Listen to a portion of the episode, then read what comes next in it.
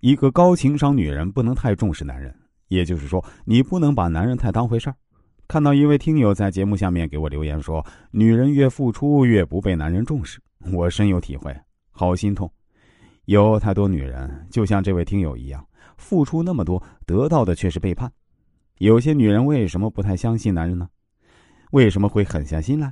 因为受过伤害，不想让自己再受伤害，不想那么痛苦了。没有受过伤的你，还是那么的重视男人，把男人当成唯一，觉得没有男人无法生活。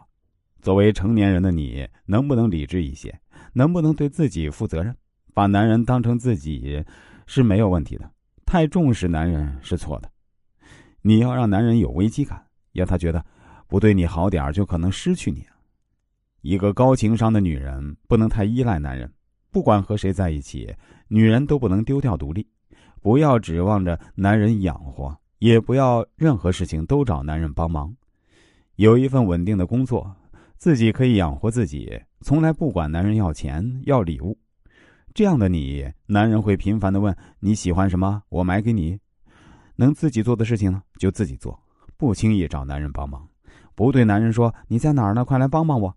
这样的你，男人不敢忽略，生怕你用不到他提出分手。不依赖男人对你是有好处的，对这段感情也是有好处的。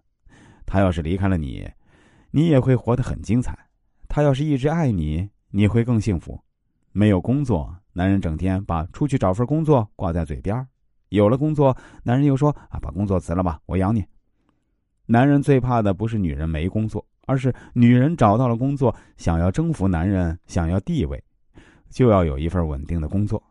你忙碌起来不会那么想念男人，你不陪在男人身边，男人会主动找你。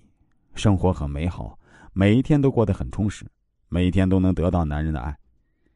女人只会付出，没有技巧，没有手段是不行的。这样的你抓不住男人的心，男人不会死心塌地。